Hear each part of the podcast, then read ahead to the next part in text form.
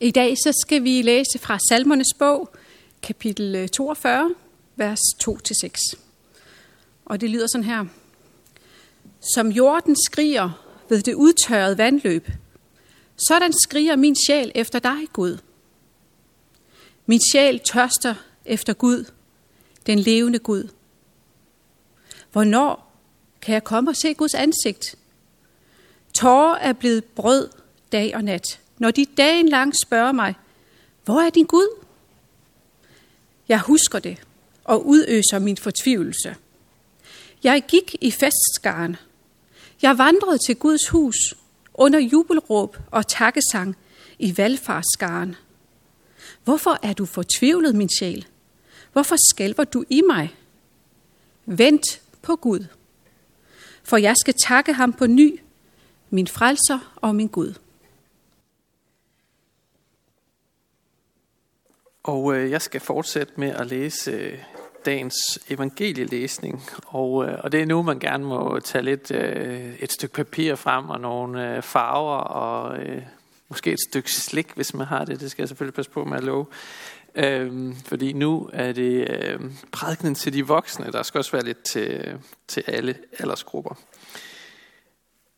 Jesus, han, øh, han er, som Thomas sagde i dagens øh, tekst, på langfart. Øh, han har aldrig øh, været så langt væk hjemmefra. Øh, og det er faktisk lidt bemærkelsesværdigt, fordi Jesus, han, øh, sådan, hele sit liv bevæger han sig faktisk ikke på et område, der er ret meget større end Jylland. Men her der er han altså taget øh, langt væk til Tyrus og Sidon. Og på rejsen der møder han den her kvinde, som tilhører den oprindelige befolkning i Israel øh, en kananæisk kvinde.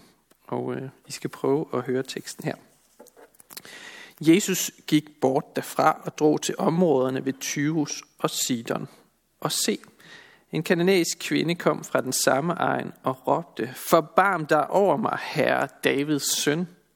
Min datter plages slemt af en dæmon. Men han svarede hende ikke et ord. Og hans disciple kom hen og bad ham, send hende væk. Hun råber efter os. De er lidt irriterede. Jesus svarede dem, jeg er ikke sendt til andre, end til de fortabte får af Israels hus. Men hun kom igen, hende her kvinden, og kastede sig ned for Jesus og bad, Herre, hjælp mig. Og han sagde, det er ikke rigtigt at tage børnenes brød og give det til de små hunde? Men kvinden svarede, jo herre, for de små hunde æder da de små smuler, som falder fra deres herres bord. Og der sagde Jesus til hende, kvinde, din tro er stor. Det skal ske dig, som du vil. Og i samme øjeblik blev hendes datter rask. Lad os øh, kort bede sammen.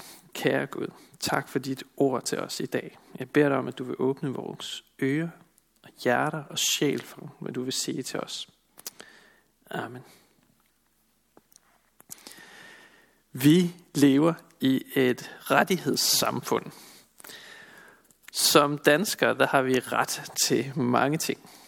Vi har ret til betalt barsel. Vi har ret til sygesikring. Vi har ret til uddannelse. Vi har også ret til at have et privatliv.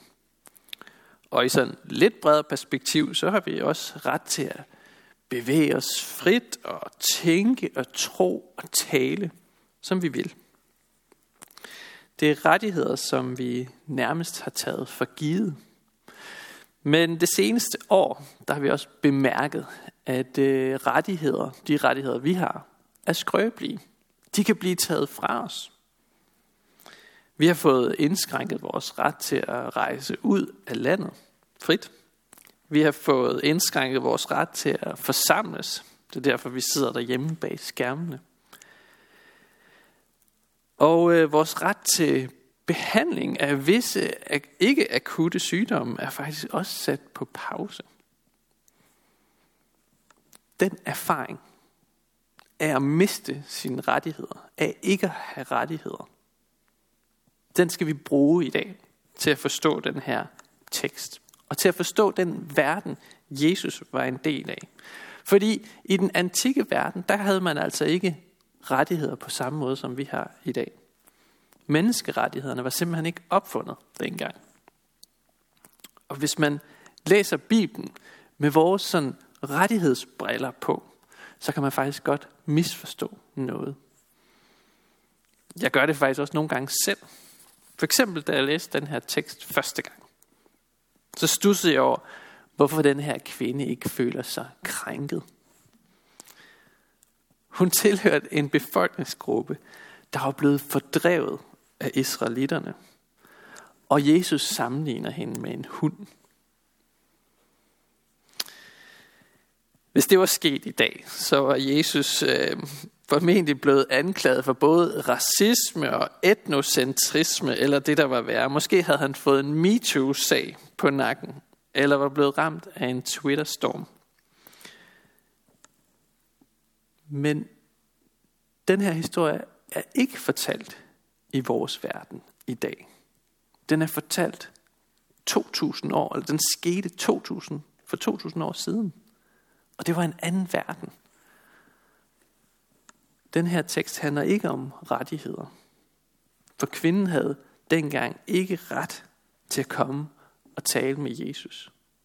Hun var hedning, og jøderne måtte ikke være i samme hus som hedninger. Og det, at hun var kvinde, gjorde faktisk situationen endnu mere kompliceret, fordi en jødisk mand måtte ikke tale med en kvinde af hedensk afstamning. Så det hun gør, er imod alle normer på den her tid. Selvom hun i vores øjne i dag er en stakkels enlig mor med et sygt barn, som selvfølgelig har vores sympati. Men Jesus han følger faktisk de kulturelle spilleregler her, da han møder kvindens dengang ubehøvlede råberi med tavshed. Men det er jo ikke sådan, vi har lyst til at blive konfronteret med Jesus. Vi vil gerne se Jesus som en åben, imødekommende og kærlig mand. En nådefuld og barmhjertig Jesus. Men det gør vi ikke her. Der står nemlig, at han svarede hende ikke et ord. Altså i total modstrid med vores billede af Guds søn. Hvorfor møder han den her kvinde med tavshed? Og det, det er svaret på det spørgsmål, som skal prøve at åbne den her tekst op for os. Hvis man kigger lidt i salmernes bog i det gamle testamente, så sættes der regelmæssigt ord på den her erfaring af, at Gud han er tavs. Salmernes øh, bog, den beskriver bund ærligt øh, menneskelivet, sådan som det er. Og det er ikke bare en dans på roser, for livet det rummer også lidelse. Der er en hel række salmer, der klager deres nød over, at Gud han er tavs midt i lidelse. Salmerne beskriver en Gud, nogle af salmerne, beskriver en Gud, der ikke viser sig, der ikke hjælper i nøden, og som er tavs. Så på den måde beskriver salmerne faktisk en erfaring, som mange kristne har gjort sig gennem tiden. At når krisen kommer, bølgerne de bruser, så ligger Jesus i båden og sover. Så opleves det som om Gud han er vanskelig at trænge igennem til. Som om han ikke hører, når vi beder. Som om han er afvisende. Og jeg tror, det er sådan, kvinden har oplevet Jesus den her dag.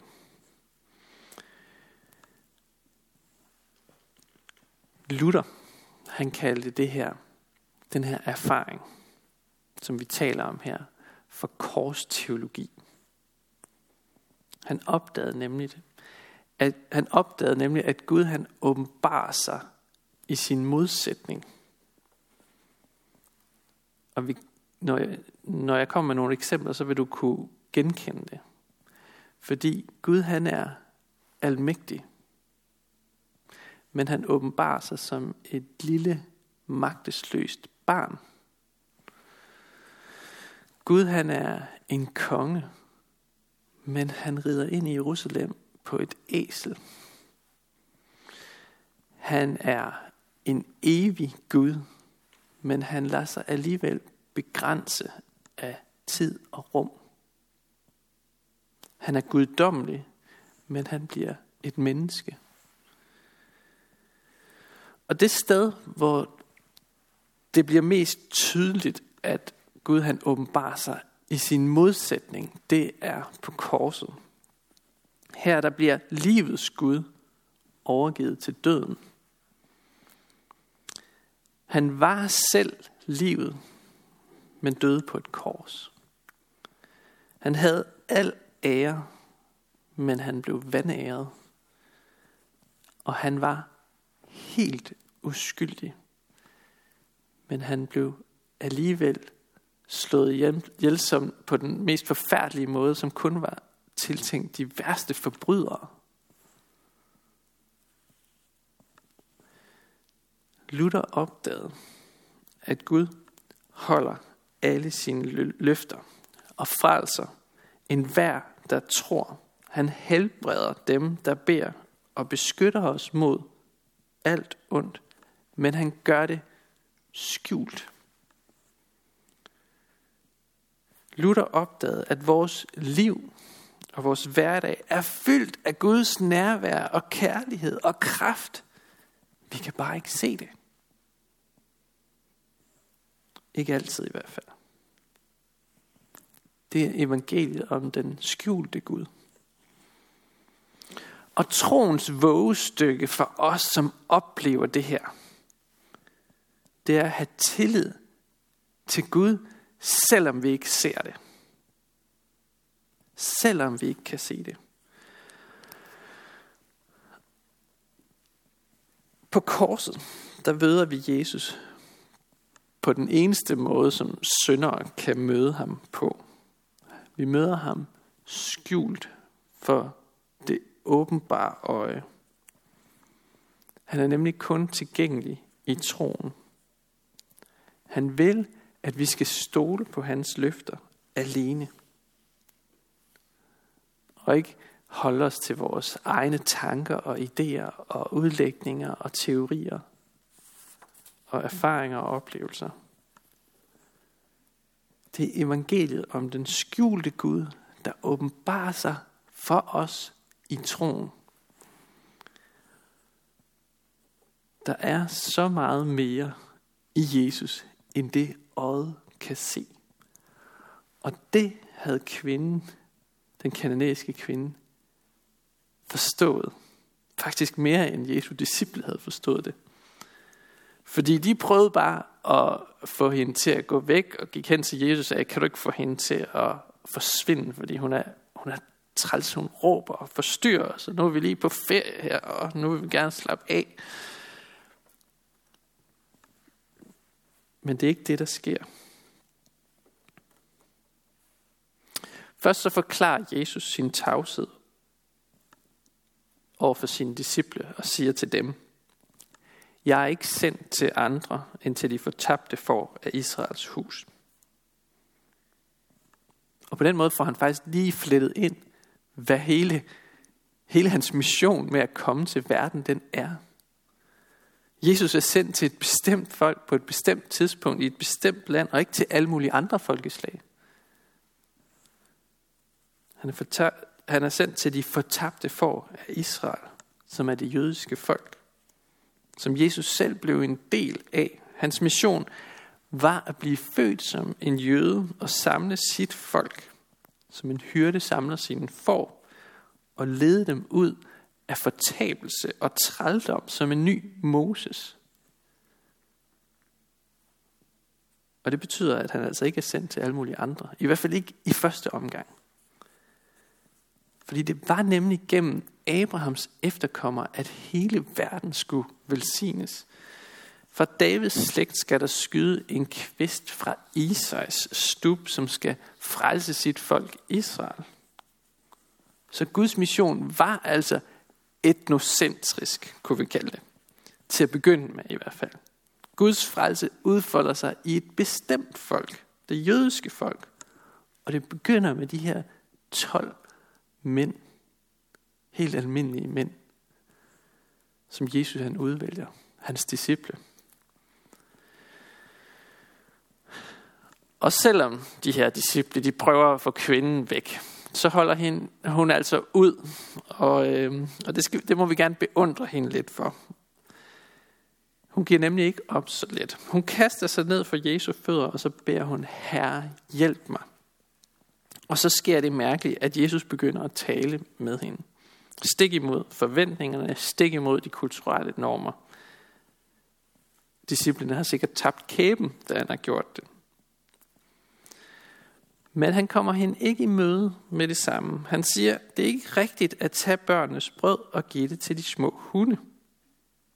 Som skal forstås sådan, at jøderne, det er børnene. Og de små hunde, det er alle os andre folkeslag. Og brødet er Guds ord.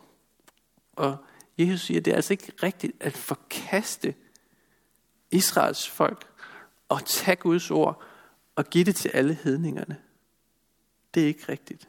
Men så siger kvinden alligevel, fordi hun er ret knivskarp faktisk, og så er hun nok også lidt desperat. Og Jesus er hendes sidste udvej. Så mens hun ligger der på jorden, på alle fire, ligesom en hund foran Jesus, totalt ydmyget, så dybt man overhovedet kan forestille sig, så svarer hun, jo, det er rigtigt. Det er rigtigt, herre. For de små hunde æder de smuler, der falder fra Herrens bord. Og dermed siger hun også, at evangeliet er så rigt, at selv en lille bitte krumme af det er nok til at stille hendes sult. Og det er først der, Jesus han siger til hende, kvinde, din tro er stor, og det skal ske dig, som du vil. Og i det samme øjeblik blev datteren rask. Så vidt jeg ved, så er det den eneste gang, Jesus han taber en diskussion i hele Bibelen. Men der er også noget vigtigt på spil her. Fordi Jesus han siger jo også hermed, at evangeliet ikke kun er for Israels folk.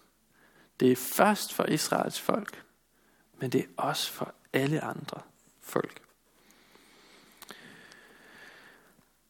Teksten viser os, at, at Guds løfter, de står fast. Vi kan stole på Gud, og vi kan komme til ham med vores synd, sygdom og fortvivlelse. Og så vil han frelse os. Men han gør det skjult.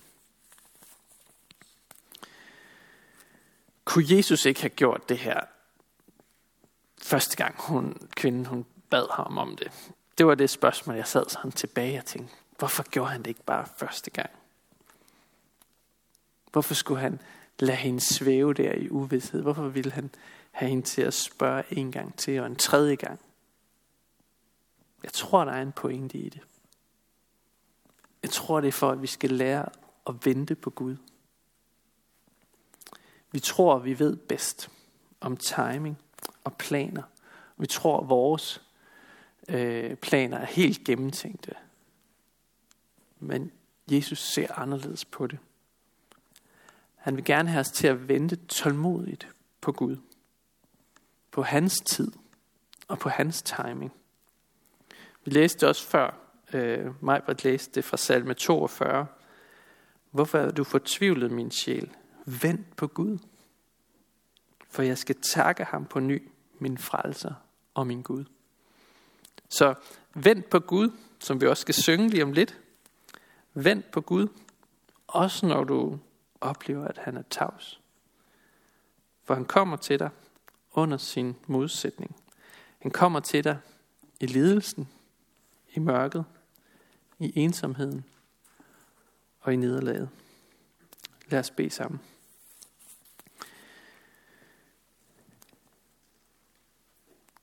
Jesus, vi vil bede med de samme ord som den kanadiske kvinde. Forbarm dig over os, Herre Davids søn. Forbarm dig over os. For vi venter på dig og din timing.